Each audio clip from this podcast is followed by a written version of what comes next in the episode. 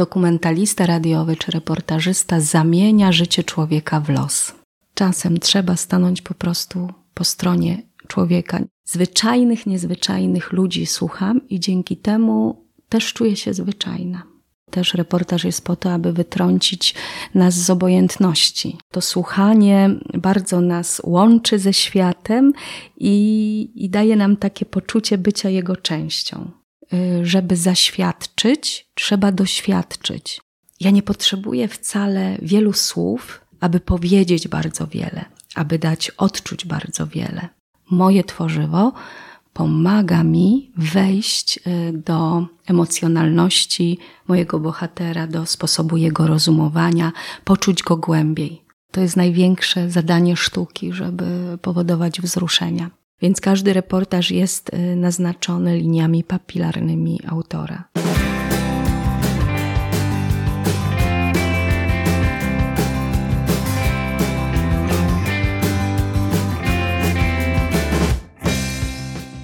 Tytuł Tworzysz to podcast o odkrywaniu i rozwijaniu kreatywności w różnych dziedzinach życia. Usłyszysz w nim rozmowy z twórczymi osobowościami, poznasz ich drogę, motywacje i metody. A na koniec otrzymasz praktyczne porady do zastosowania od zaraz. Słuchaj, jeśli chcesz doskonalić swoje kreatywne zdolności, rozwijać siebie i budować lepszą rzeczywistość. Ja nazywam się Robert Pranagal i zapraszam Cię we wspólną podróż.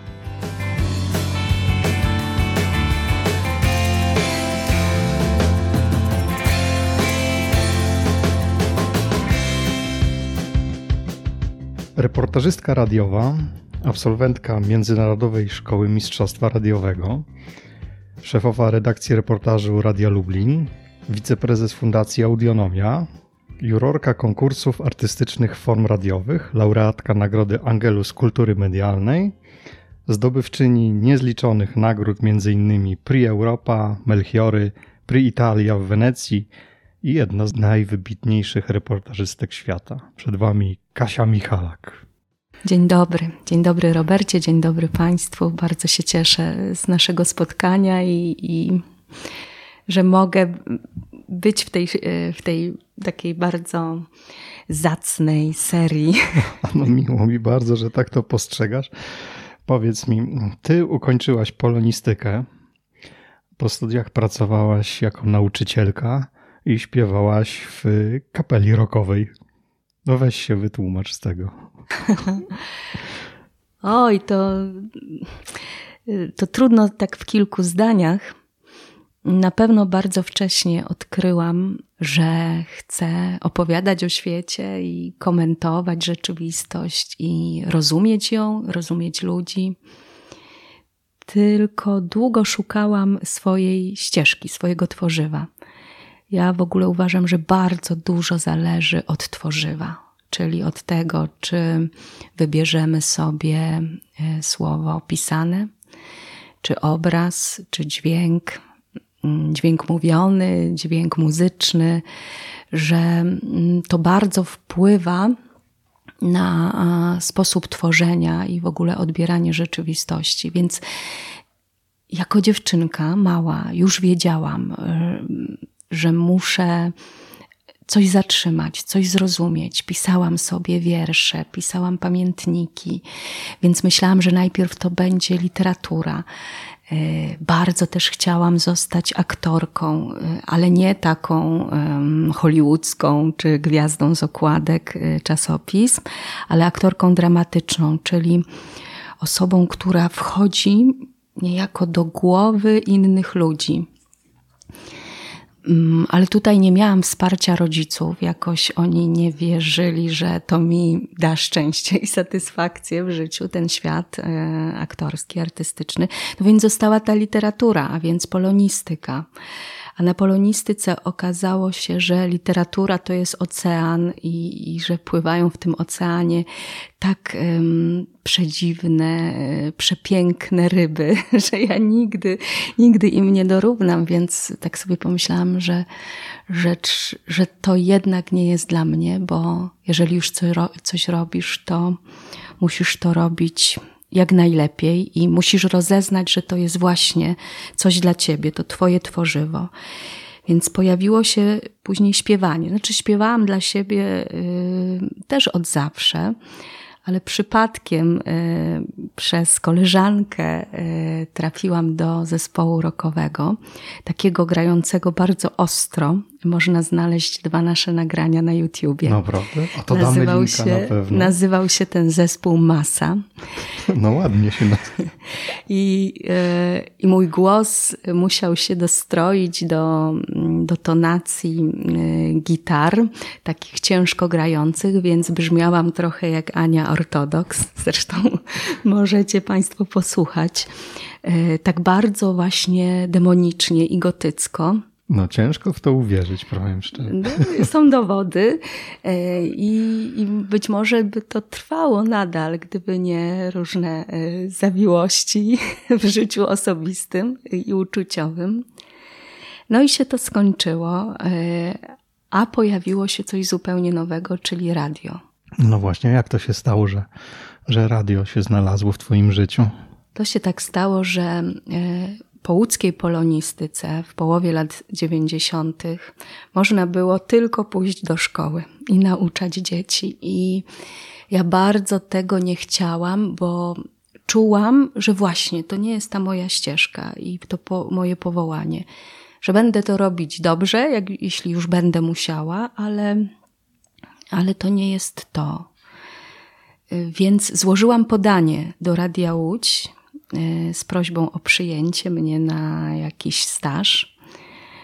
Nie odzywano się, nie miałam odpowiedzi. Zaczęłam więc pracować w szkole. Od razu dostałam wychowawstwo czwartej klasy. Od razu y, na głęboką wodę mnie rzucono. I radiowcy odezwali się do mnie w czasie ferii zimowych. I tak się zaczęło. Chodziłam y, rano do szkoły, ciężko pracowałam, bo trafiłam do takiej mm, trudnej szkoły, do trudnej dzielnicy w sercu Łodzi. A popołudniami biegłam do radia, gdzie uczyłam się właściwie sama wszystkiego, bo okazało się, że y, byłam wśród garstki osób przyjętych na miejsce związkowców wyrzuconych z radia po jakimś zamieszaniu politycznym. A więc y, na tą naszą trójkę patrzono trochę wilkiem. Ja nie miałam świadomości, y, że przychodzę, pojawiam się w radiu. Za kogoś. Za kogoś i w tak nieprzyjemnej atmosferze musiałam zaczynać, więc bałam się kogokolwiek zapytać, jak się montuje, jak, jak się rozmawia z ludźmi, jak pracuje się z mikrofonem. Podglądałam kolegów. Myślę, że szybko y, zauważono moje takie mm, chyba dobre intencje i autentyczne zainteresowanie przede wszystkim ludźmi, y, których spotykałam i z którymi rozmawiałam. I jakiś taki zmysł dramaturgiczny, który chyba mam y, dzięki obcowaniu z literaturą, czyli wiem, że y, audycja, nawet dwu, trzyminutowa, bo takie robiłam na początku dla redakcji informacji, musi mieć swoją strukturę, swoją budowę, jakiś wstęp, rozwinięcie, zakończenie. Skoro pracuję w dźwięku, musi musi ten dźwięk y, jakoś być wykorzystany. Nie tylko jako efekt, nie tylko jako falbanka estetyczna, ale musi to coś znaczyć. No więc y, jakoś szybko dostrzeżono, że mam potencjał, a ja z kolei odkryłam reportaż. Dopiero w radiu odkryłam tę formę artystyczną i zachwyciłam się nią, bo reportaż to jest taka forma, która czerpię i z literatury, i z muzyki, i z filmu, i z teatru, czyli wszystko, co wcześniej napotkałam na drodze swojej, e, w czasie swoich poszukiwań, odnalazłam w reportażu. I to było to. I na tę moją perłę tak bardzo długo czekałam, ale się doczekałam. I są takie dwa pojęcia, które fun funkcjonują: reporter, reporterka, powiedzmy, i reportażysta, reportażystka. One się różnią? Wydaje mi się, że powinny się różnić, y, chociaż y, zauważyłam, że reporterzy czy reportażyści piszący nasze gwiazdy y, non-fiction, y, gwiazdy literatury non-fiction, nie lubią tego rozróżnienia i uważają, że określenie reportażysta jest y, pretensjonalne. Ale ja myślę, że dzisiaj ono jest potrzebne, ponieważ reportaż w mass mediach się zdewaluował. To znaczy, reportażem nazywa się każdą relację, każde nagranie z terenu, niekoniecznie właśnie udramatyzowane. E, I tak naprawdę niewiele osób potrafi zdefiniować ten reportaż. Andrzej Mularczyk, e, wspaniały autor, który okiełznał wszystkie tworzywa, bo zaczynał od radia, od reportażu radiowego, potem tworzył słuchowiska, potem scenariusze filmowe, e, napisał piękne reportaże literackie. Mówił, że reporter to jest ktoś, kto opowiada o faktach, a reportażysta to jest ktoś, kto ma stosunek do tych faktów. Czyli reportaż jest formą subiektywną i taką, w której ta rzeczywistość jest niejako przetworzona, aby przekazać jakieś uniwersalne sensy. Czyli reporter dostarcza materiał, który jest doraźny, wydarzeniowy, taki surowy można powiedzieć w pewnym Może sensie. nie surowy, ale zaspokaja doraźne potrzeby, prawda? Mamy interwencję, yy, rura, ktoś, pękła. rura pękła, czy mm, kogoś wyrzucono z mieszkania. Powstaje reportaż typu interwencyjnego, taki jaki, na jaki natrafiamy w programach Uwaga czy Ekspres Reporterów. Natomiast y, reportaż literacki, czy reportaż artystyczny, czy dokument artystyczny mm, ma za zadanie tak przetworzyć tę opowieść, tak przetworzyć rzeczywistość, aby z tego kawałka rzeczywistości wydobyć jakieś uniwersalne sensy. Czyli coś, co będzie przemawiać do słuchacza za rok, za dwa, za pięć, za dziesięć lat. Mhm. Bo ty jesteś specjalistką właśnie od czegoś takiego, co się nazywa reportaż artystyczny, tak?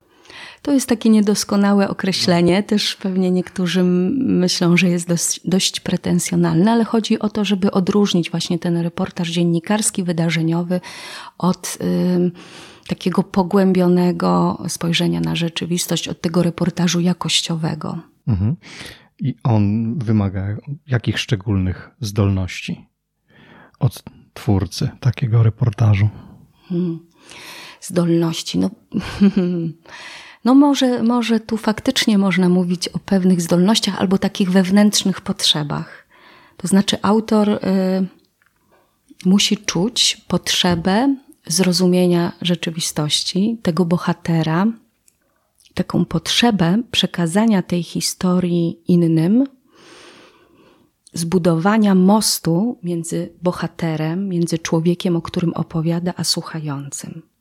Tak, żeby nawiązała się jakaś więź, jakaś bliskość, żeby doszło do intymnego spotkania, żeby to moje intymne spotkanie z bohaterem y, przenieść na słuchającego, żeby powstała taka triada bohater, autor, słuchacz. I radio ma, radio, właściwie dźwięk jako tworzywo radiowe, ma niebywałą moc budowania tych połączeń, tych mostów.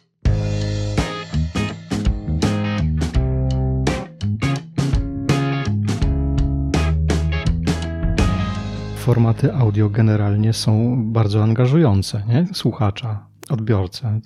To tak jakby jest jeden z elementów, które daje siłę reportażowi artystycznemu? Mhm. Tu już dotykamy trochę innego zagadnienia, czyli sposobów słuchania, bo one są bardzo różne.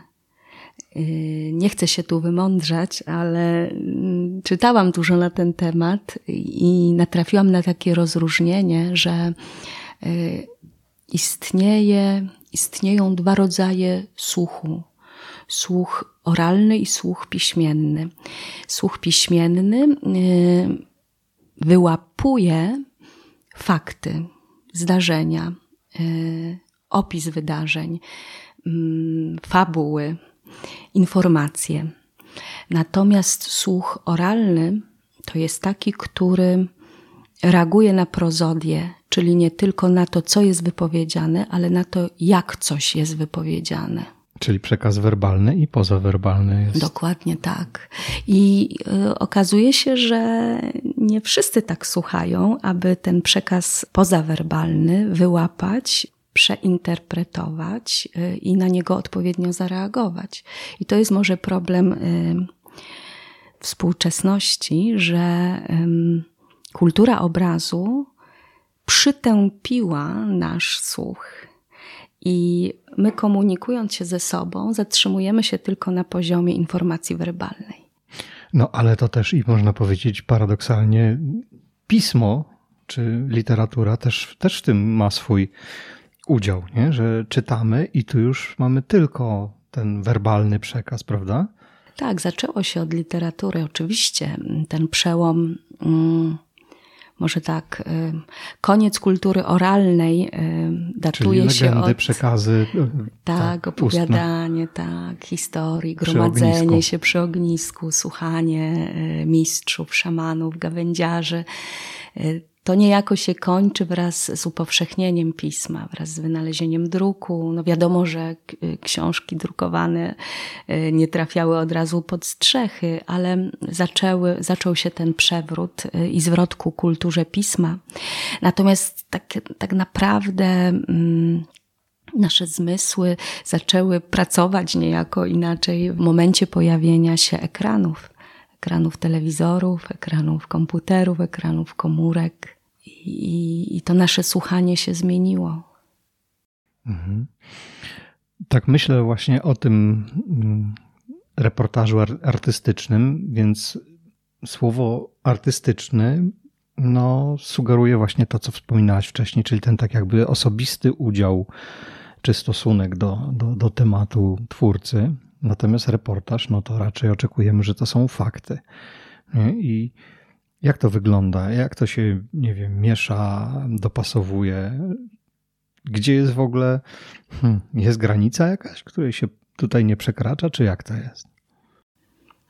Jest coś takiego mm, jak y, odkrycie w pewnym momencie, które wydaje mi się nie, nie wszystkich interesuje i nie wszystkim jest dane, radiowcom nawet, że dźwięk to jest osobny język. Język, czyli system pewnych znaków, które, którymi komunikujemy treści. I ja nie potrzebuję wcale wielu słów, aby powiedzieć bardzo wiele, aby dać odczuć bardzo wiele. Dla mnie takim przełomowym spotkaniem na początku mojej drogi artystycznej, powiedzmy w cudzysłowie, było spotkanie z Edwinem Brysem, belgijskim radiowcem, który powiedział: Kasiu, słuchaj tematu uszami. Spróbuj tak opowiadać historie, aby one były nieprzetłumaczalne na język innych mediów, aby po spisaniu, po transkrypcji, to, to Twoje dzieło straciło. E, I ponieważ mówimy o rzeczach nieprzetłumaczalnych, bardzo trudno wyjaśnić, o co chodzi. Po prostu wydaje mi się, że, że są tacy autorzy, którzy to czują i tacy, którzy będą znakomitymi e, reporterami informacyjnymi i nie czują w sobie potrzeby pójścia dalej. I to jest dobrze, i ja to szanuję. Ja często nie potrafię takich śledczych materiałów przygotowywać jak, jak oni, jak moi koledzy ze szwedzkiego radia, czy, czy z irlandzkiego radia, czy nawet y, autorzy podcastów śledczych tutaj w Polsce bo tak naprawdę yy, wydaje mi się, że to samo mogą robić dziennikarze piszący czy dokumentaliści telewizyjni. Po prostu śledzić jakąś sprawę, zbierać materiał, yy, zbierać zeznania, zestawiać je, yy, szokować, yy, wpływać na rzeczywistość. Moje tworzywo pomaga mi wejść y, do emocjonalności mojego bohatera, do sposobu jego rozumowania, poczuć go głębiej poczuć jego emocje, poczuć to, co, co nie jest widzialne y, i opisywalne y, przy pierwszym powierzchownym spotkaniu. Mhm. No bo twoje reportaże no, wzruszają słuchacza do głębi. ty też się angażujesz w ten temat, nie, to, to nie ulega wątpliwości. Powiedz mi, wzruszasz się bardzo pracując nad reportażami, poznając tych swoich bohaterów? Wzruszenie. Wzruszenie chciałabym wywoływać na pewno u słuchaczy i myślę, że to jest to jest taki aspekt bardzo zapomniany y, i bardzo zaniedbany, jeśli chodzi o sztukę narracyjną, że mm, my chcemy rozbawiać, szokować, zaciekawiać, a niekoniecznie wzruszać. Henryk Mikołaj Górecki, kompozytor, mówił, że to jest największe zadanie sztuki, żeby powodować wzruszenia. I jak mówisz o wzruszeniu, to, y, to pierwsze, co przychodzi mi do głowy, to to, że chciałabym wzruszać. A że sama się wzruszam, to oczywiste. I to na różnych um, etapach pracy. Często siedząc z bohaterem wiele godzin i nagrywając go, przychodzi taki moment, że on zaczyna płakać i ja zaczynam płakać. Aż tak jest? Tak? Oczywiście. Wtedy wyłączam e, sprzęt i sobie siedzimy w ciszy, i kiedy przychodzi uspokojenie, to, to dalej nagrywamy, albo na, nagrywamy kolejnego dnia. Wzruszenie przychodzi czasem, gdy montuję, i, i właśnie natrafiam taki, na taki moment, który może przeoczyłam w nagraniu, y, nie zwróciłam na niego uwagi, że to tu właśnie się coś, coś dzieje w tym moim bohaterze, coś takiego niesamowitego się w nim otwiera.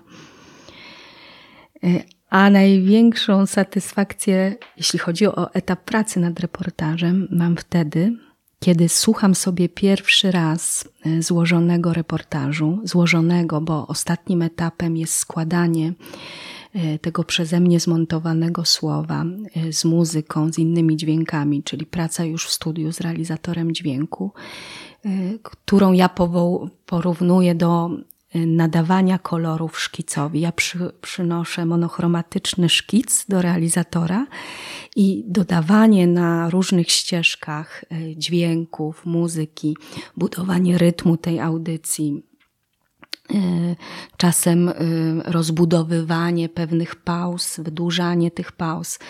E, to porównuję właśnie do, do malowania kolorami.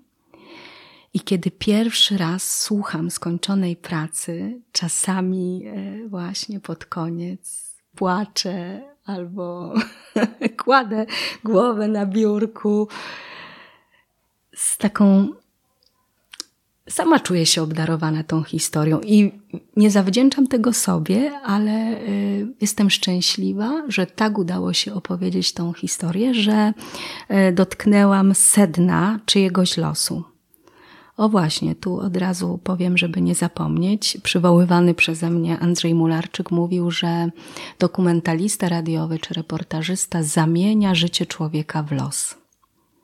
To też jest bardzo ciekawe i takie do, do przemyślenia. E, właśnie, reporter może opisać życie, a dokumentalista los, bo to nie jest tożsame, to nie jest to samo. To do przemyślenia rzeczywiście na dłuższy wieczór.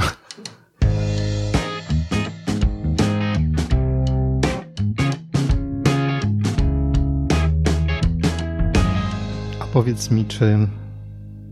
Albo jak? No bo czy to chyba e, takie oczywiste. Hmm. Jak wpływają te reportaże, które ty zrobiłaś na twoje własne życie? O, to na wielu poziomach, bo one i komplikują to życie i pomagają mi w życiu.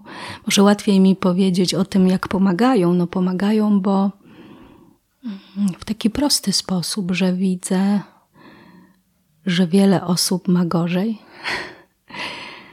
że mm, są ludzie, którzy potrafią się podnieść po najcięższych dramatach i widzą jeszcze światło, chociaż nie powinni go widzieć, bo doświadczyli takiej grozy i, i takiego czasem upodlenia, czy takiej rozpaczy, że, że teoretycznie nie powinni już widzieć światełka w tunelu, ale widzą to światełko i ja mam o tym opowiedzieć.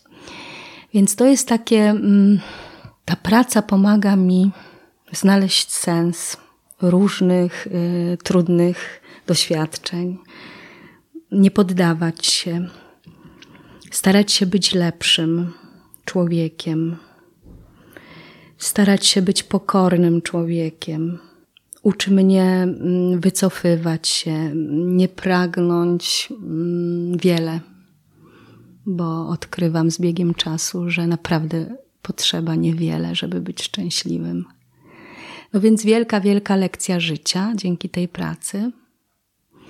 Ale ponieważ nie jestem samotną wyspą, jestem częścią mojej rodziny i mam parę osób do, do zaopiekowania, do, do dbania o nich, to wiem, jak to, jak to zanurzanie się w ludzkich historiach, bo to jest takie zanurzanie, takie pływanie bardzo głęboko, takie schodzenie w dół i w dół i w dół, bycie coraz głębiej zanurzonym w tym ludzkim losie. Wiem, jak to mnie oddala od najbliższych, że, że mam takie właśnie Trochę odloty. tak, tak, że, że gotuję obiad, albo ktoś coś do mnie mówi, a ja jestem e, zanurzona w tej historii, nad którą akurat pracuję. I, no i to, to są takie bolesne chyba mm, rozdarcia, które chyba zna każdy opowiadacz prawdziwych historii, bo właśnie są opowiadacze historii fikcjonalnych i, i opowiadacze historii prawdziwych. I myślę, że to jest bardzo duża różnica. Mhm. Tak, na pewno tak. Kiedyś y, napisałaś mi mm, takie zdanie, że kiedy patrzymy, to stoimy na krawędzi świata, a gdy słuchamy, to jesteśmy w jego centrum. To Waltera Onga y, zdanie, bo dźwięk jest dookulny, prawda? Y, dźwięk nas otacza. Mówimy o audiosferze. Sfera to kula, mhm. prawda? Czyli on jest, on jest wokół nas, y, sprawia, że jeżeli mamy takie głębokie doświadczenie słuchania, na przykład kiedy zamkniemy oczy, o właśnie, zmysły są selektywne, czyli kiedy patrzymy, słyszymy mniej. To Kiedy prawda. zamkniemy oczy, słyszymy więcej, i jeżeli, e, jeżeli tak zanurkujemy właśnie w tym doświadczeniu słuchania, to okaże się, że, że, ten, że to słuchanie bardzo nas łączy ze światem i, i daje nam takie poczucie bycia jego częścią właśnie bycia częścią, a nie bycia zewnętrznym obserwatorem, jak to jest w przypadku patrzenia, bo jeżeli patrzymy, to widzimy w zasadzie tylko to, co mamy przed sobą. Tak, prawda? od razu nam się pojawia tak jakby pewna bariera, że to jest na zewnątrz, gdzieś tam. A jednak jak słyszymy, to słyszymy głosy w głowie na przykład, nie? Takie są. Tak, albo słyszymy mhm. to, co dzieje się za naszymi plecami, prawda? Mhm. Albo gdzieś tam z boku. Mhm. Ale to też y, oznacza chyba większą otwartość na człowieka, nie? Takie podejście. Ja myślę, że słuchanie jest właśnie takie. Mm, pokorne, że ja jestem częścią czegoś, częścią jakiejś większej całości, większej struktury, a nie jestem najważniejszym, nie jestem tym, który zarządza czymkolwiek. No to już takie, takie bardzo odległe porównanie, ale wydaje mi się, że słuchanie uczy pokory i takiej zgody na bycie częścią jakiejś większej struktury. To może bardzo abstrakcyjnie brzmi, ale ja tak myślę, że, że moja praca i słuchanie innych ludzi, e, którzy nie są e, celebrytami, e, ludźmi sukcesu. Z takimi też rozmawiam, ale, ale może rzadziej. Zwyczajnych, niezwyczajnych ludzi słucham i dzięki temu też czuję się zwyczajna. I strasznie boję się takiej, takiego myślenia, że jestem jakaś niezwyczajna, czy, czy jakaś, nie daj Boże, wybitna, a czasem tak jest. I to jest taka różnica, kiedy jadę do bohatera i on jest wcześniej przygotowany, to znaczy sprawdził w internecie, kto do niego przyjedzie i natrafił na te wyliczanki nagród i, i różne takie dziwne określenia. Naprawdę wtedy y, jest zupełnie inaczej nastrojony i dużo czasu mi zajmuje to, żeby traktował mnie jak, jak drugiego człowieka, jak zwykłą kobietę z drogi, z sąsiedztwa, która przyszła w odwiedziny i chce posłuchać jego historii. A o to chodzi. Mhm. No tak, to mówisz trochę o wchodzeniu w życie człowieka, z którym rozmawiasz. No bo wchodzisz w życie. Tak, kogoś. Mhm. I powiedz mi, czy w... zdarza się tak, że te reportaże, które robisz, one faktycznie zmieniają życie tych ludzi potem? Czy zmieniają życie ludzi? Zdarzyło się kilka razy, że zmieniły spektakularnie jakby warunki zewnętrzne, prawda?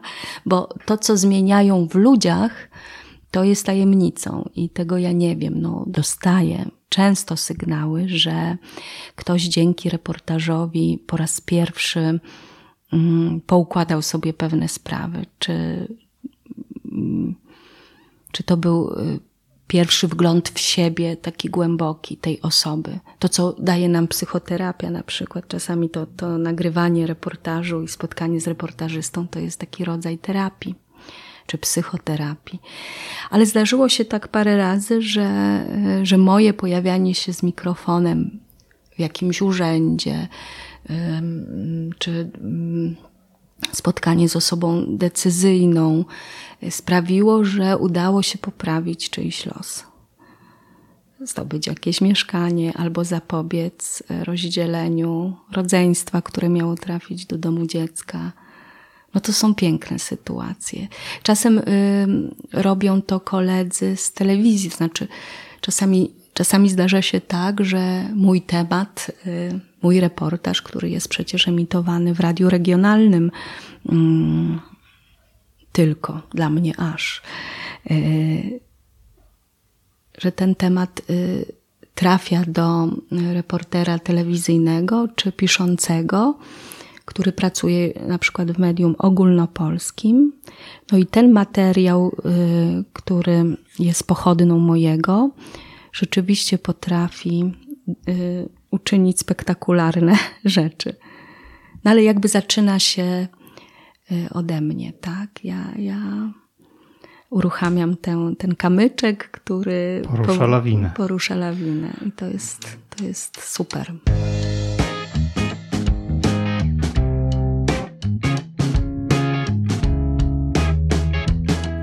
No i skąd się biorą u ciebie tacy bohaterowie? Jak ty ich znajdujesz? Skąd bierzesz tematy do swoich reportaży?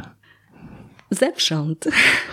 Może powiem, jak to się zmieniało. Bo jak przyszłam do radia, to najpierw chciano mnie zniechęcić do reportażu. Ja już y, czułam, że jestem przygotowana, gotowa i to jest to, ale mówiono mi jeszcze w Łodzi, że to jest wyższy stopień wtajemniczenia i powinnam popracować kilka lat, zanim zrobię y, swój pierwszy reportaż. Y, a jeżeli już spróbuję, no to tak mi mówił ówczesny szef, no musisz mnie powalić, musisz mnie zadziwić, musisz mnie zaszokować. I ja dziś wiem, że to jest fatalne podejście, fatalne. E, kazać młodemu człowiekowi nagrać coś e, spektakularnego. To nie o to chodzi w ogóle w reportażu. No ale ja poszłam tą ścieżką i pamiętam, że e, spotkałam się z mordercą. Miałam koleżankę, której tato był dyrektorem zakładu karnego i załatwił mi spotkanie z człowiekiem, który w młodości zasztyletował staruszkę handlującą alkoholem. Dostał, zdaje się, 25 lat, y, ale był przykładem wzorowej resocjalizacji. Ja spotkałam się z nim mm, w momencie, kiedy już y, odsiadywał trzynasty rok chyba. Na jednej z przepustek zakochał się, chciał założyć rodzinę, miał marzenia i, i, i w ogóle mm, był bardzo ciekawym, nawet można powiedzieć wewnętrznie pięknym człowiekiem. Mm, no i ja byłam strasznie dumna, że, że rozmawiam z taką osobą. Oczywiście e, wypytywałam go o szczegóły tej zbrodni. E, dziś wiem, że zupełnie mm, inaczej prowadziłabym tę rozmowę dzisiaj, że ważniejsza byłaby dla mnie ta przemiana, jakiś kontrast, a, a wtedy chodziło mi o to, żeby przynieść te szczegóły, żeby wstrząsnąć, tak, tak. Wymyśliłam super oryginalny tytuł Osadzony. I pamiętam, to był jeden z pierwszych reportaży. I dziś wiem, że nie, że reportaż jest nie po to. O mordercach, o zbrodniach, o gwałtach niech piszą tabloidy.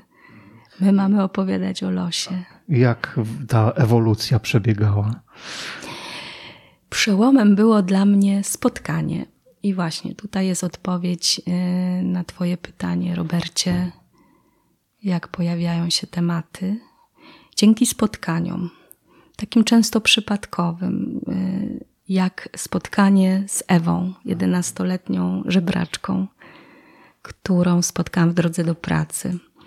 Dziewczynka okutana w jakieś chustki, szmaty, o przepięknej twarzy, z kulą, która najpierw poprosiła mnie o pieniążek, a potem zaczęła wypytywać o różne rzeczy po polsku, a widać było, że nie jest y, to dziecko polskie. I ta ciekawość Ewy, ta, ta ten niezwykły kontrast, że takie błyskotliwe, y, ciekawe świata dziecko musi żebrać, y, że jej los jest zdeterminowany przez fakt, że urodziła się w tradycyjnej rodzinie romskiej i że wszyscy żebrzą na ulicach Lublina.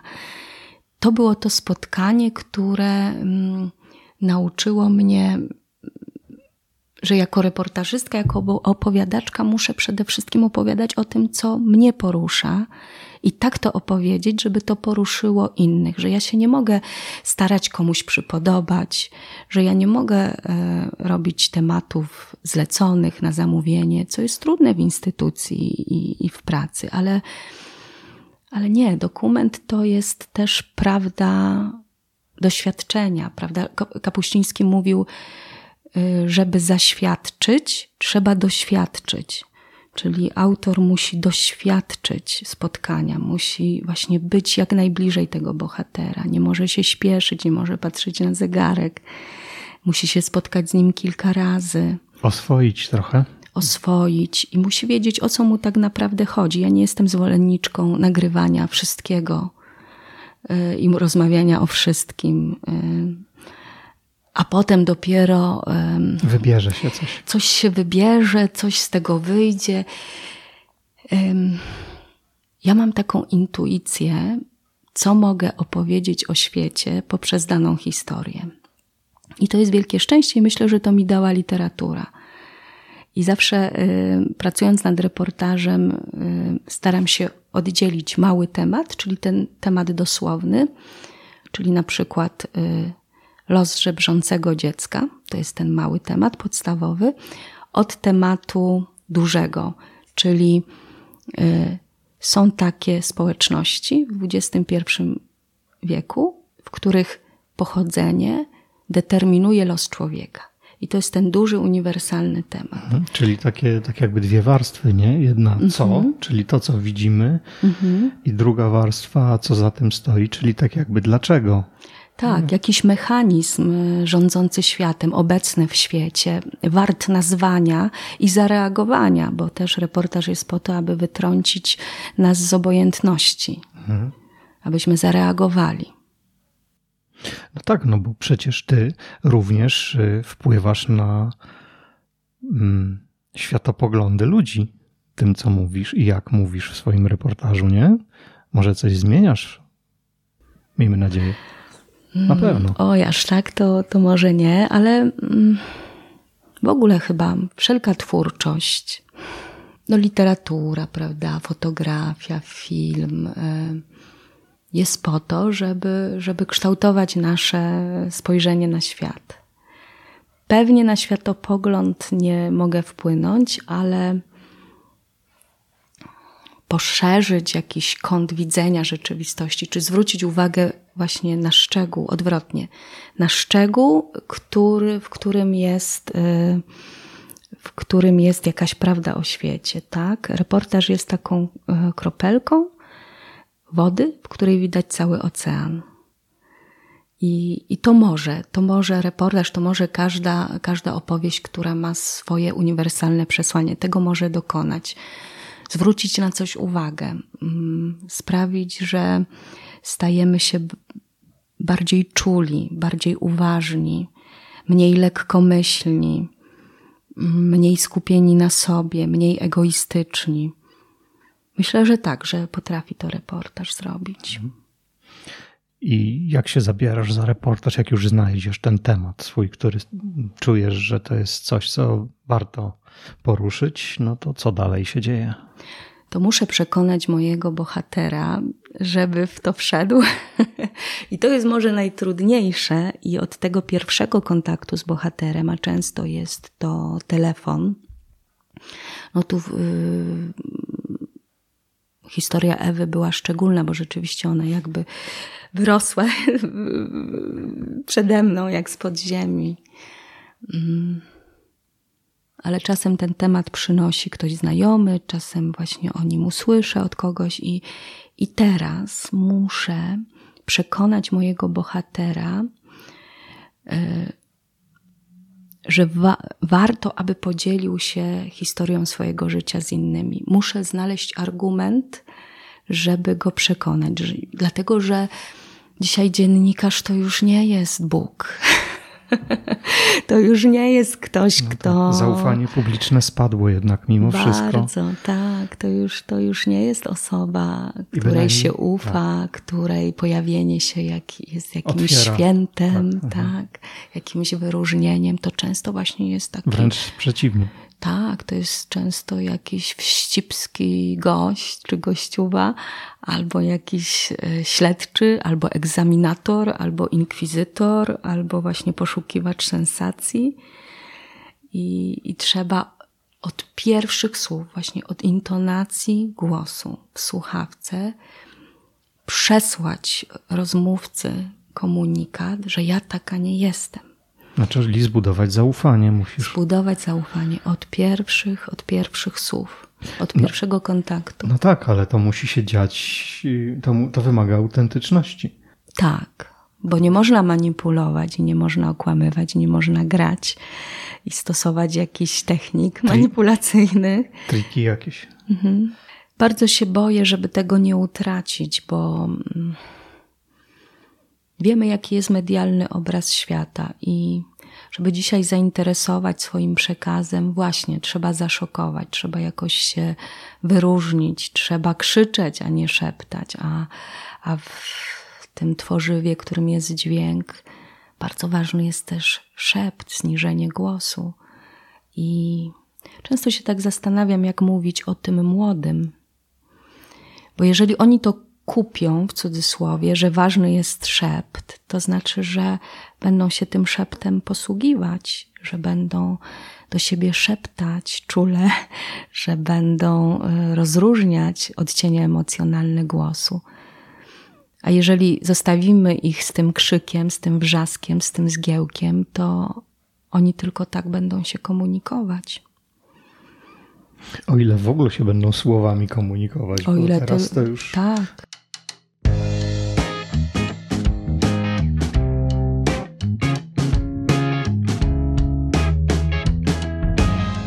No i przechodzimy płynnie do takiego tematu, o którym kiedyś też rozmawialiśmy, czyli sztucznej inteligencji. I jak słucham takich Twoich reportaży, czyli no właśnie mijając Ewę, o której mówiłaś przed chwilą, e, Dzień Taty, czy właśnie Chłopiec z klockami, no to nie wierzę, żeby jakieś czaty GPT były w stanie zastąpić takiego reportażystę, który opowiada taką historię. Mam nadzieję, że nie da się nas zastąpić. Powiem Ci, Robert, że ja się tak bardzo boję tej sztucznej inteligencji, że w ogóle o tym nie czytam. Raz rozmawiałam e, na imprezie radiowej z panem Rysiem Lenartowiczem, niezwykłą osobowością, już e, człowiekiem 80, plus, który ogarnia wszystkie nowinki techniczne w sposób niebywały i on mi trochę o tym opowiadał, bo korzysta. Zamawia wierszyki jakieś okolicznościowe u sztucznej inteligencji. E, no oczywiście dotarło do mnie, że już e, sztuczna inteligencja prowadziła program radiowy. E, boję się, że, że to pójdzie za daleko Wydaje mi się, że oczywiście nie, nie, nie ze wszystkim sobie poradzi ta sztuczna inteligencja, ale ja się boję, że ludzie uwierzą w to, że ona sobie ze wszystkim poradzi i nie będą chcieli niczego więcej, że im to będzie wystarczyło, prawda? To te podstawowe funkcje, czy te sprawności, których jest już bardzo wiele. Yy, boję się, że zwycięży takie myślenie, że nie potrzebujemy tych, tych odcieni yy, emocjonalnych. Właśnie, że, że, że zostaniemy w takim świecie jaskrawych kolorów, a, a światłocień. Yy, Czyli a kreskówka taka nas czeka trochę. Tak, tak, a światłocień nam zniknie, przepadnie że będzie świat bez światłocienia. No więc na razie wydaje mi się, że to jest niemożliwe, żeby, żeby sztuczna inteligencja nagrała, przygotowała, zrealizowała dobry reportaż dźwiękowy. Mhm. No bo to się opiera na relacji głębokiej z człowiekiem. Tak, na głębokiej, na takim połączeniu niebywałym e, międzyludzkim, na, na byciem uczniem właśnie. Ciekawe, czy sztuczną inteligencję można nauczyć y, bycia uczniem. No tak, ona się uczy, tak. Ona się uczy. To... Ale postawy ucznia. A. Postawy tak. ucznia, że ja jestem y, w rozmowie z moim bohaterem Rozumiem. niżej. On jest mistrzem, ja jestem mhm. uczniem. Czy można sztuczną inteligencję nauczyć pokory? No to ciekawe pytanie. Reagowania na wzruszenie, na, na łzę, na zamyślenie, na, na to, pauzę. Na pauzę. Właśnie, czy można sztuczną inteligencję nauczyć, żeby wiedziała, jak długo ma milczeć, zanim zada następne pytanie, bo bohater musi się zebrać w sobie, odpocząć. Czy, czy ona będzie mogła sobie to wyliczyć? Może tak, ale ja nie chcę takiego świata. No, ja też nie. Więc powiem, trzymajmy się razem. I myślę, że faktycznie bardzo wielu ludzi jest takich, którzy no po prostu cenią sobie mm, po prostu kontakt z człowiekiem drugim i, i to, nas, to nas chyba jakoś uratuje. I jak ty budujesz taką relację z tym swoim bohaterem? Hmm. Ja po prostu pokazuję mm, wszystkimi dostępnymi narzędziami, czyli twarzą, gestem, sposobem mówienia, jak bardzo się cieszę z tego spotkania, jak bardzo mi na nim zależy, jak bardzo ono jest ważne dla mnie i jak bardzo może pomóc innym, którzy na przykład wieczorem w samotności wysłuchają tej opowieści. Mm, I to w tej pierwszej rozmowie telefonicznej pada, i, i to tak jest. Ja sama, zanim zadzwonię do osoby pierwszy raz, pytam siebie, dlaczego ty tego chcesz? Dlaczego chcesz w to wejść? Dlaczego znowu chcesz y, płakać? Dlaczego znów chcesz się męczyć? Dlaczego? No i próbuję sobie odpowiedzieć, że no, kurczę, usłyszałam o tym dwa tygodnie temu, a ciągle o tym myślę myślę o tym po przebudzeniu się, myślę o tym wieczorem, że trzeba to zatrzymać, trzeba to opowiedzieć, bo co nieopowiedziane nie istnieje, prawda? Że to może mm, komuś pomoże, że, że kogoś uratuje. No i tak y, próbuję y, rozmawiać z bohaterem. I zawsze staram się, żeby to było y, wiarygodne, bo, prawda. Ja bardzo lubię to słowo. To jest wielka wartość też e, reportażu i mojej pracy, że, że ta prawda sprawia, że, że e, mój przyszły bohater czy bohaterka godzi się na spotkanie. A kiedy już się widzimy od tego pierwszego wejrzenia, to jest. E, to jest właśnie jak uruchamienie tej lawiny zdarzeń. To, to po prostu um, Myślę, że to po prostu widać, że, że drugi, drugi człowiek chce Cię spotkać, chce Cię słuchać i. Mm, no, nie wiem, może to też, y, też jest jakiś dar, z którym przyszłam na ten świat, że potrafię słuchać, nie boję się patrzeć w oczy. Bardzo ważne jest patrzenie w oczy i takie pokazanie swoich intencji. Takie małe gesty, właśnie, że, że, że twój wzrok gdzieś nie wędruje, że, że nie patrzysz w komórkę, prawda? Takie małe gesty, o których twój rozmówca nie, nie myśli wcale, ale on czuje. Odbiera je. Tak, czuje twoją, twoje autentyczne zainteresowanie. I, I potem już jest ta rozmowa, też nie od razu. Czasami są czasami są tacy mm, bohaterowie, nazywamy ich samograjami, mhm. już ukształtowani. Właśnie pan Zenon z reportażu Dnia Taty. Człowiek, który swoją historię przemyślał już powielokroć. Widać, że on ma wewnętrzną potrzebę porządkowania swojego życia, że rozmyśla nad tym swoim życiem, że zadaje pytania. Więc mi wystarczyło po prostu zadać proste pytanie i, i z niego się wylała ta cała opowieść. I to jest wielki dar. A czasami trzeba się troszkę napracować. I jak widzę takie nie, taką nieśmiałość, taki, taką, taką nieufność, to nigdy nie nagrywam od razu. To sobie pijemy z bohaterem czy bohaterką razem herbatkę. Często przywożę ciasteczko jakieś. E, opowiadam też sporo o sobie, żeby zakomunikować taką moją zwyczajność, że ja też mam problemy, miałam ciężki ranek, e, trudno mi się tu jechało po tych wertepach. E, I robię wszystko, żeby, żeby rozmówca zapomniał, że ja jestem tą panią redaktor. Strasznie nie lubię, jak ktoś mówi do mnie pani redaktor. Ja mówię, ja mam na imię Kasia. No i jak przechodzimy na pani Kasiu, to, to już, już jest, jest dobrze. dobrze. A pamiętasz, który z tych Twoich reportaży był taki szczególnie trudny, jeśli chodzi o budowanie relacji? Hmm. Właśnie to jest ciekawe, że takie się mniej pamięta. Jak ważna jest ta relacja, mhm. nie? Jak ważna jest chemia e, między osobami, bo jak ta chemia jest i jak zaiskrzy, to się potem pamięta długo to spotkanie, a jak ono jest letnie, to się go nie pamięta. Właśnie Kapuściński mówił, że od temperatury spotkania zależy temperatura reportażu. Co ciekawe, on nie nagrywał, był właściwie przeciwnikiem nagrywania, bo uważał, że mm, sprzęt nagrywający, magnetofon, wszystko popsuje właśnie w tej prawdzie spotkania.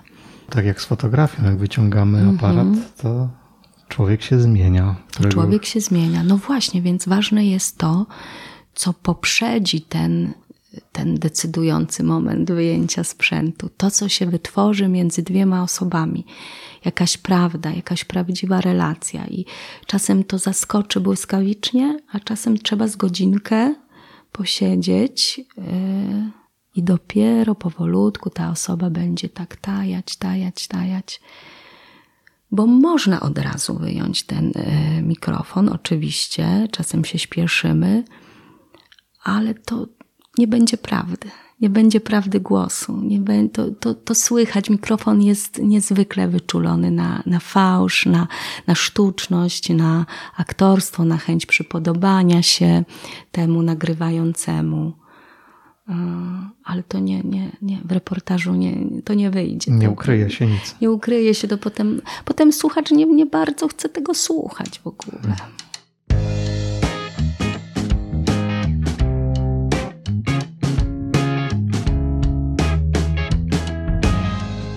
Często w naszej rozmowie pada Kapuściński. To jest twój mistrz w pewnym sensie? Tak, chociaż to jest y, człowiek innego tworzywa, to był. Czyli pisarz, tak, reporter piszący, a jednak poprzez to, że Kapuściński też pięknie pisał o swoich spotkaniach z bohaterami, zafascynował się i przeszczepił na polski grunt filozofię spotkania, filozofię dialogu Lewinasa, Bubera i innych. Napisał taką książeczkę, którą polecam wszystkim, e, którzy pracują na żywym organizmie. Ten inny to są e, wykłady wiedeńskie Kapuścińskiego. Mała książeczka.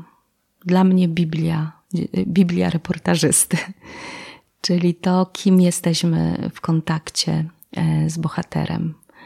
Mm. No, Kapuści, u Kapuścińskiego zachwyca mnie to, że on pisał o, o takich poważnych sprawach, tak, o wojnach, rewolucjach, o, o globalnych przemianach, a zawsze potrafił y, przemycić y, spotkanie z człowiekiem, Jak, jakiś taki błysk y, wynikający z jego relacji z ludźmi. To widać na zdjęciach Kapuścińskiego też, kim dla niego był ten drugi człowiek, ta osoba spotkana przypadkowo czasem na jego ścieżce. U niego wszyscy się uśmiechają. I ja jestem pewna, że on nie kazał im się uśmiechać, że on na nich patrzył, do nich mówił i oni oddawali mu uśmiech. Czyli trochę taki rezonans. Tak, tak, że, że właśnie e, odpowiadali na jego wnętrze tak? I, I, on też potrzebował ich, ich wnętrza, ich takiej, takiej energii. Nie wystarczało mu, mu chyba mm, wyciągnięcie samych informacji, tylko próbował, aby to spotkanie miało wysoką temperaturę, aby było po prostu ciepłe. Bo jak człowiek się czuje bezpiecznie, jak czuje się słuchany, jak czuje się chciany, to otwiera swoje serce, prawda? Tylko teraz ty musisz uważać, żeby za dużo z tego serca nie zabrać. A nawet jak zabierzesz, to nie wszystko możesz pokazać. Hmm. Też musisz, musisz chronić swojego bohatera, ale to już taki następny temat, tak, rzeka no, etyka. Tak, tak, do tego jeszcze przejdziemy, ale też kiedyś powiedziałaś takie zdanie, że nasze serce jest filtrem dla postrzegania świata. Mhm. No jak to działa? Oj, to chyba wszystko, co powiedziałam się wyraża w tej, w tej formule. No tak, że opowiadając o świecie, to już rozmawialiśmy o tym, mm, opowiadamy stosując ten swój indywidualny filtr, prawda, że i to... Czyli to... doświadczenia nasze, przekonania? Tak, bo to nasze oko zobaczyło, nasze ucho usłyszało, nasze serce się wzruszyło, więc każdy reportaż jest y, naznaczony liniami papilarnymi autora. Ale to się trochę z intuicją też wiąże? Mhm. Działasz intuicyjnie, przecież mm. domyślam się kiedy rozmawiasz? W rozmowie tak, w rozmowie tak. To nie jest wywiad. Nigdy nie mówimy, e, że jedziemy przeprowadzić z kimś wywiad. Nie, idziemy się spotkać. I to jest, to jest, jest taka jedna wielka wzajemność w zbieraniu materiałów do reportażu. Wymiana dialogiczna. Ja, ty, oboje jesteśmy ważni, aczkolwiek ja potem się usuwam tak w tym, w tym materiale staram się, żeby mnie było jak najmniej. I staram się być tym, tym uczniem. To jest wymiana, ale wymiana między uczniem a mistrzem. E, to są subtelności, ale bardzo wpływają na reportaż, ale powiem Ci, że nie mam pytań, dlatego że jedno, jedna odpo odpowiedź, dana odpowiedź prowadzi mnie do mojego pytania. To jest taki, taka rzeka. E, I ja nie mogę zaplanować, dokąd ta rzeka popłynie. Znaczy, mogę sobie wyobrazić, tak ogólnie przesłanie, co ja chcę powiedzieć przez ten reportaż, ale jakie będzie moje następne pytanie, to często zależy od tego, co ja usłyszę wcześniej. No ale teraz przejdźmy do tematu następnego, którego nie lubisz, jak dotąd zauważyłem, czyli do Twoich nagród. No bo Właśnie, to, czemu te nagrody no, są ważne, wiesz, Robert? No, są ważne, dlatego no. że no, gdyby nie były ważne, to byś ich nie dostawała. Takie moje pytanie, dlaczego ty uważasz, że one nie są istotne? Dlaczego je tak deprecjonujesz? Bo przecież Pri Italia to jest tak jak Oscar radiowy trochę, nie? A ty mówisz, nie, nie, to tam takie nieważne. No to jak, znaczy, jak nieważne, nieważne w definiowaniu człowieka, myślę, mhm. że one nie są że one są promocyjnie ważne. To znaczy, ta nagroda jest y, ważna, bo ktoś może się zainteresuje tym reportażem, ktoś, kto jeszcze nie słyszał, albo sobie pomyśli, o, tu jest jakaś kobieta w tym Lublinie, no, chyba wie, naszym prowincjonalnym, która, która jakąś światową nagrodę zdobyła. O, jest ktoś taki, a co ona robi właściwie? No, no i to pytanie, co ona właściwie robi, może poprowadzić do reportażu. I to już jest ważne. Ale na przykład y, jako definiowanie człowieka, osoby, to jest przeszkadzające. I ja na przykład no, y, jestem trochę. bardzo, bardzo zawsze y, zażenowana, jak ktoś mówi o tych nagrodach. Znaczy, niby to jest przyjemne zobaczyć swoje hasło w Wikipedii i te nagrody. To czasem pomaga, mm, o właśnie, i to jest takie wkurzające. To mi czasem pomaga poprosić o czas czy rozmowę kogoś ważnego, kto być może jak usłyszy, że jakaś Michalak z Radia Lublin chce porozmawiać, to, to, to nie znajdzie czasu, ale jak, jak sobie wygoogluje, no to okazuje się, że znajdzie ten czas. To jest niefajne, ale tak to działa. Natomiast bardzo to przeszkadza, jak, jak jadę na, na nagrania gdzieś na wieś do zwyczajnych ludzi, którzy są, wy, wygooglują sobie i są przerażeni, kto tam do nich przyjeżdża.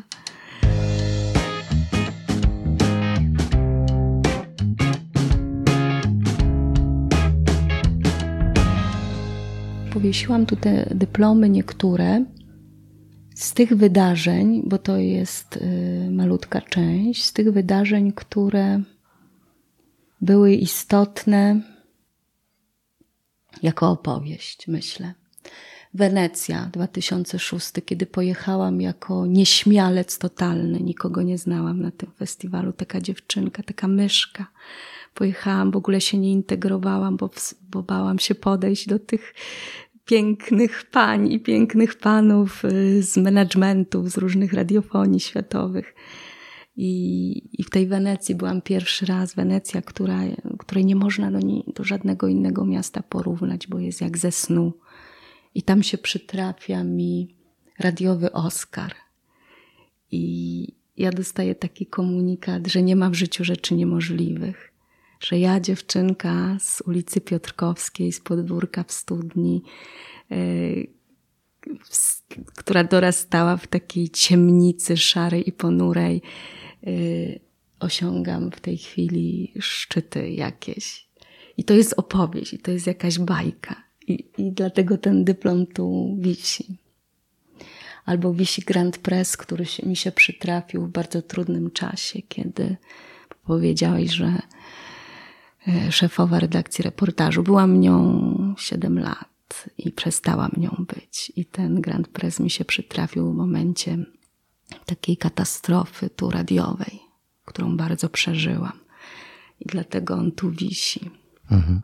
Tak, no nie lubisz o, mówić o sukcesach, a powiedz mi o niepowodzeniach. Jak sobie radzisz z nimi, bo przecież też, tak jak mówisz, są. Za niepowodzenie y, uważam sytuację, kiedy moje intencje odczytane są błędnie. Kiedy ktoś na przykład, kiedy ktoś czuje się zraniony tym, co powiedziałam i odbiera to jako atak na swoją osobę albo krytykę, tak mi się zdarza, że oceniam na przykład czyjąś pracę, audycję młodszego kolegi, koleżanki i nie oceniam osoby. Oceniam jakieś, mm, może jakiś błąd, czy coś, co, co mi się nie do końca podoba, y, starając się zawsze wypunktować też dobre strony, a potem okazuje się, że na przykład zraniłam, że osoba bierze to do siebie i to dla mnie jest trudne. Bardzo. To są najtrudniejsze sytuacje, kiedy wiem, że kogoś właśnie nie wiem. Okazuje się, że kogoś zraniłam. Dowiadujesz się później. Dowiaduję się później. A najgorsze, że to często jeszcze narasta, narasta, narasta jak kula śniegowa i, i czasem nie ma odwrotu i jakiś konflikt pozostaje na lata. No to, to, to, to traktuję jako, jako porażkę, jako niepowodzenie. Czasem się przy, czasem okazuje się, że ktoś myśli o mnie jako osobie z poczuciem wyższości, a ja jestem nieśmiała, bo na przykład tak, nie rozmawiam samo, z tą osobą. Tak, tak, są podobne sygnały, które jedna i druga osoba wysyła. Tak? Niesamowite. Ja się czasem boję podejść, wstydzę się. Ja, ja, ja nadal jestem bardzo nieśmiałą osobą.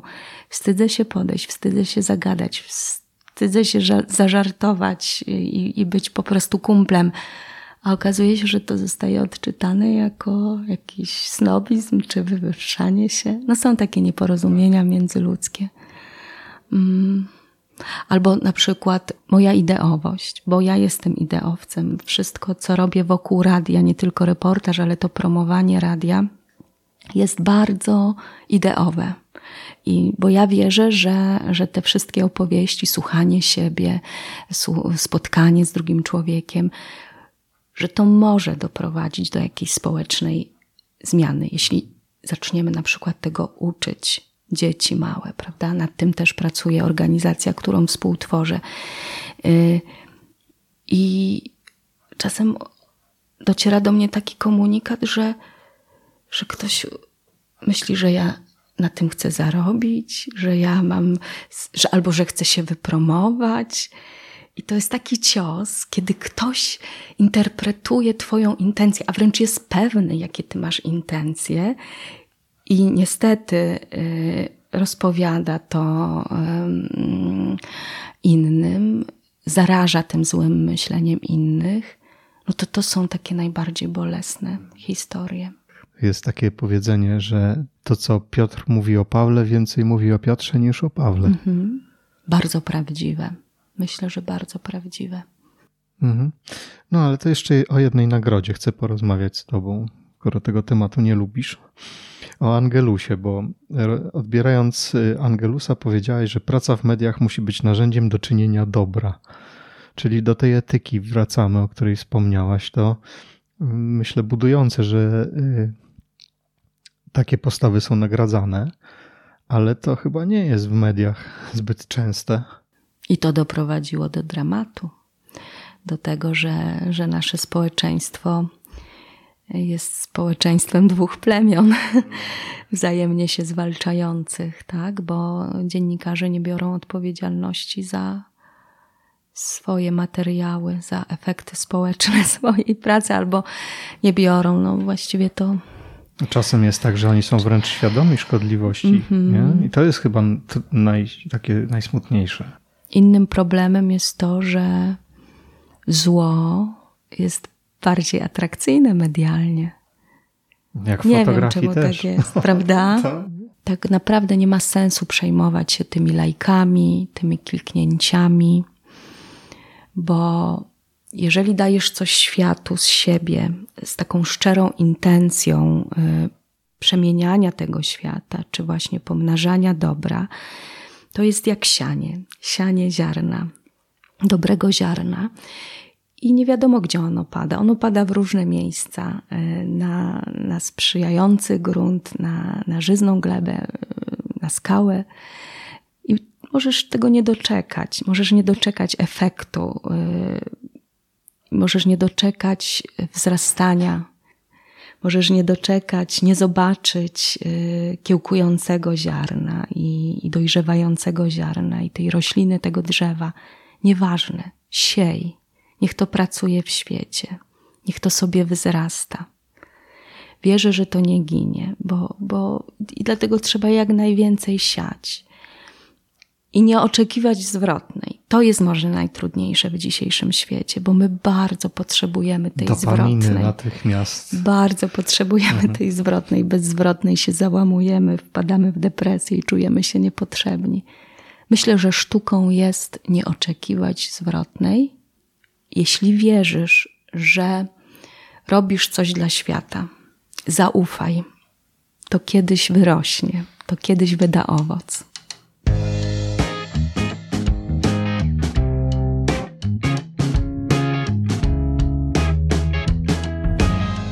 Czyli audionomia, przechodzimy płynnie, bo audionomia sieje. Tak, audionomia też jest po to. Założyliśmy fundację, która ma popularyzować reportaż radiowy, ale też y, świadome, głębokie słuchanie. Czyli mm, patrzymy tak bardzo holistycznie na te dźwiękowe opowieści. Chcemy nie tylko nawigować, nakierowywać ludzi na, na te najciekawsze, ale przedstawiać twórców, opowiadać o ekologii akustycznej, czyli jak można pięknie słuchać świata, jak można nawiązywać połączenia ze światem dzięki słuchaniu. I też nasze ostatnie dzieło, nad którym pracujemy, to jest podręcznik do audioedukacji. Mamy nadzieję, że w przyszłym roku do wszystkich szkół w Polsce trafi taka książka z kartami pracy dla nauczycieli, z ćwiczeniami e, dla dzieciaków na różnych poziomach edukacji i że będziemy uczyć świadomego słuchania, bo bez słuchania nie ma zrozumienia.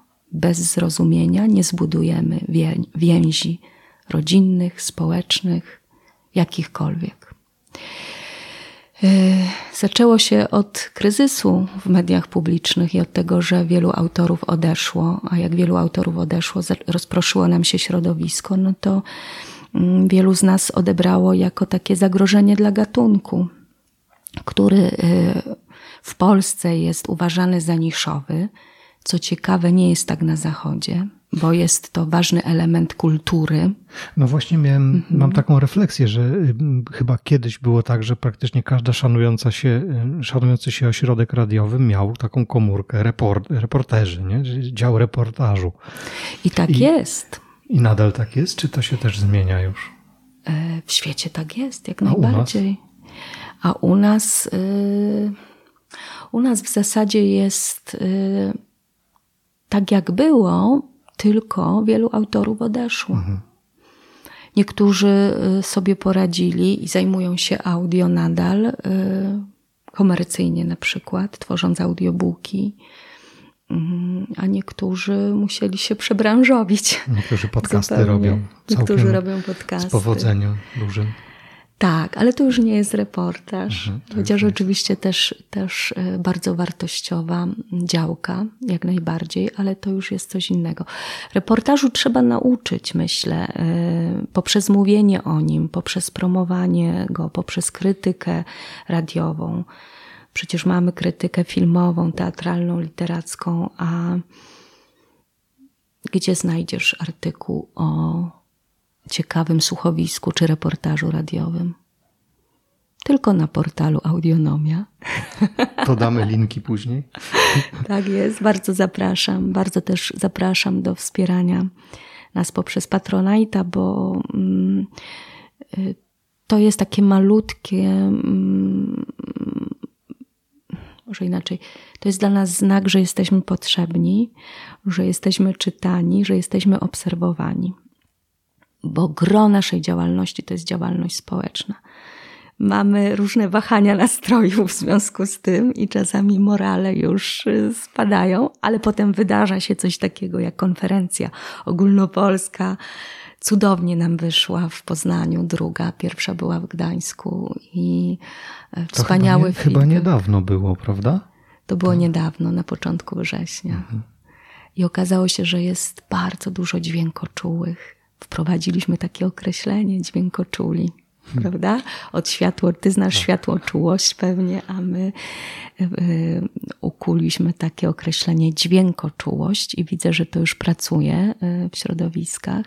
Drodzy dźwiękoczuli, tak się do siebie z, z, zwracamy.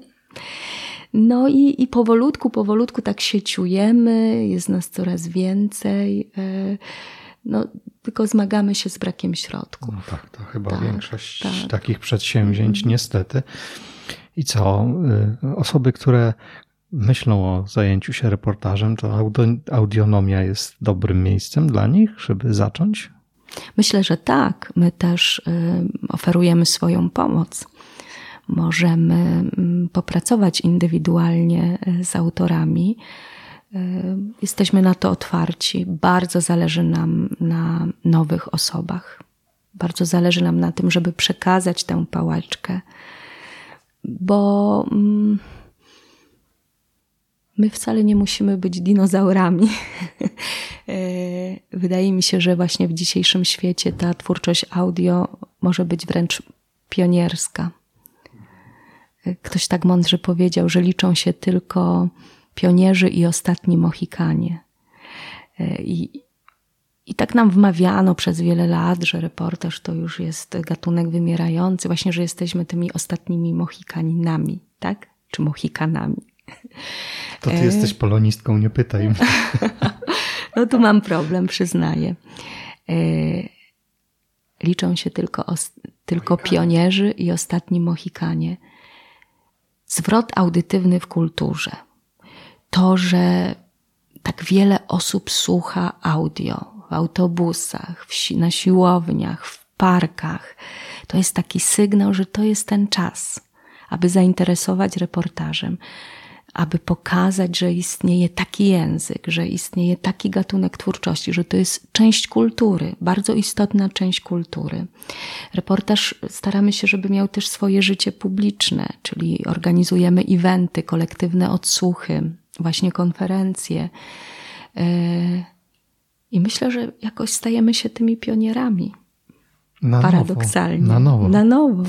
Na nowo. No tak, a mm, osoby, które już gdzieś tam na tej swojej drodze są, zdrać coś takiego, co jedną rzecz, którą mogliby, jakiś, jakiś taki, nie wiem, jakiś sekret, który by im otworzył oczy na, czy przeniósł ich na wyższy poziom. Może w mojej działce to jest trudne, bo to jest taka, taka praca mm, bardzo zniuansowana. Mhm. Bardzo sprawdzają się mm, w odbiorze, też w ocenie, na różnych konkursach, jeśli ktoś lubi poddawać ocenie swojej pracy, swoje prace.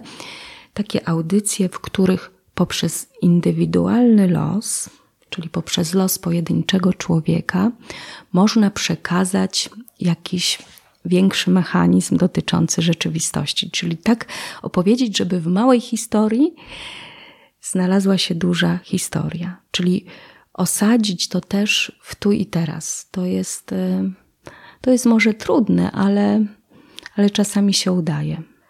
Żeby przemycić w opowieści też jakiś obraz naszego tu i teraz, problemów, z jakimi się zmagamy, e, kłopotów, z jakimi się zmagamy jako społeczeństwo.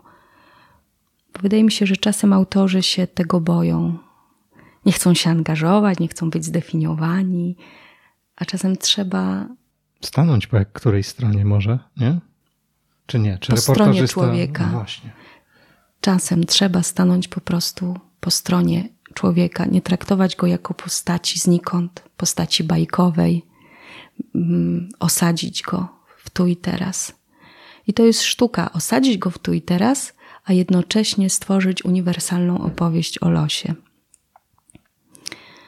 Zapraszam do słuchania reportażu, bo tam to słychać. E, audionomia nawiguje na te e, najlepsze prace.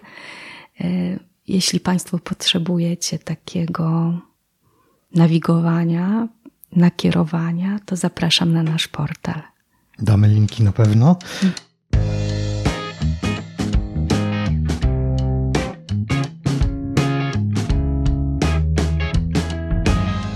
Plany Twoje na przyszłość? Wiem, że książka się y, szykuje. Oj, to wielkie spełnienie. To jest wielkie moje spełnienie, że ukaże się książka już w październiku. Mam nadzieję, jak nie będzie jakichś potknięć. Y, książka, którą można uznać chyba za podręcznik reportażu dźwiękowego.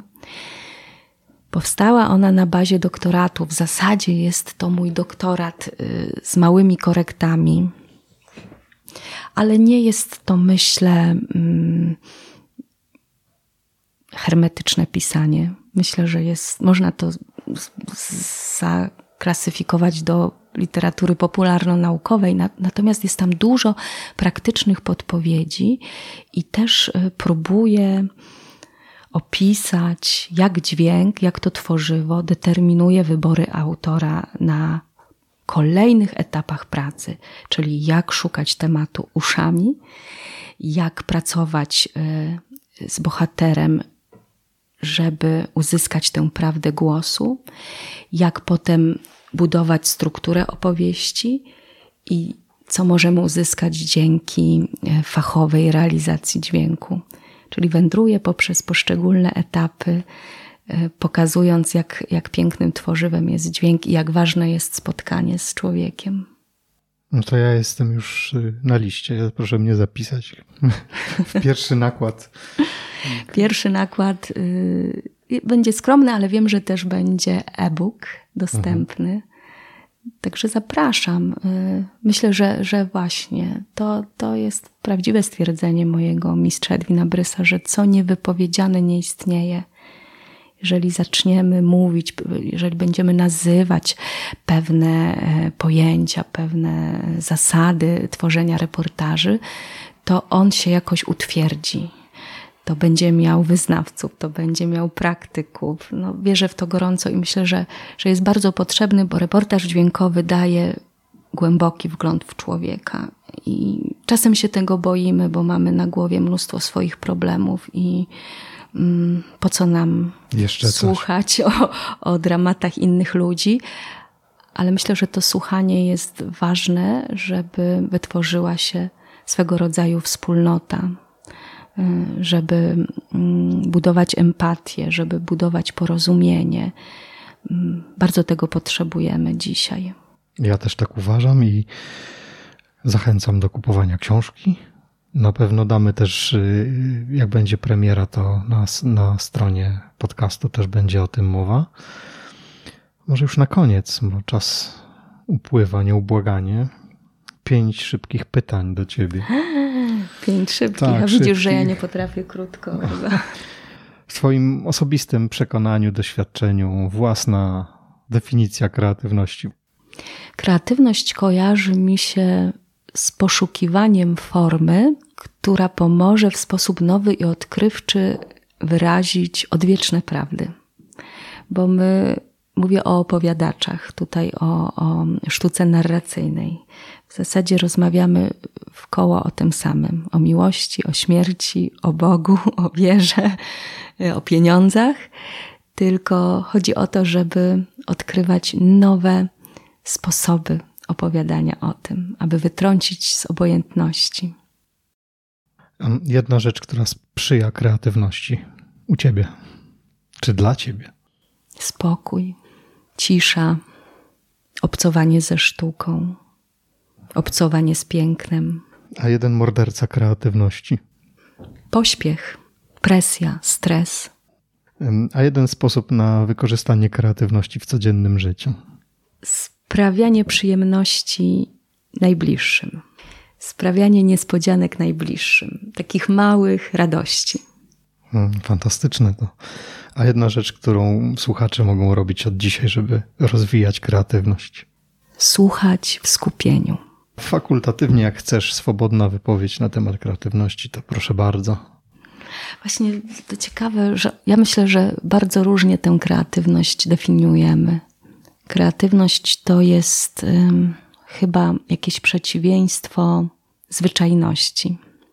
A ja na przykład lubię zwyczajność, tylko szukam pomysłu, jak tę zwyczajność uczynić atrakcyjną, jak zachwycać zwyczajnością. I z tym mi się kojarzy kreatywność. Z jakimś pomysłem, aby zachwycić zwyczajnością. No dobrze.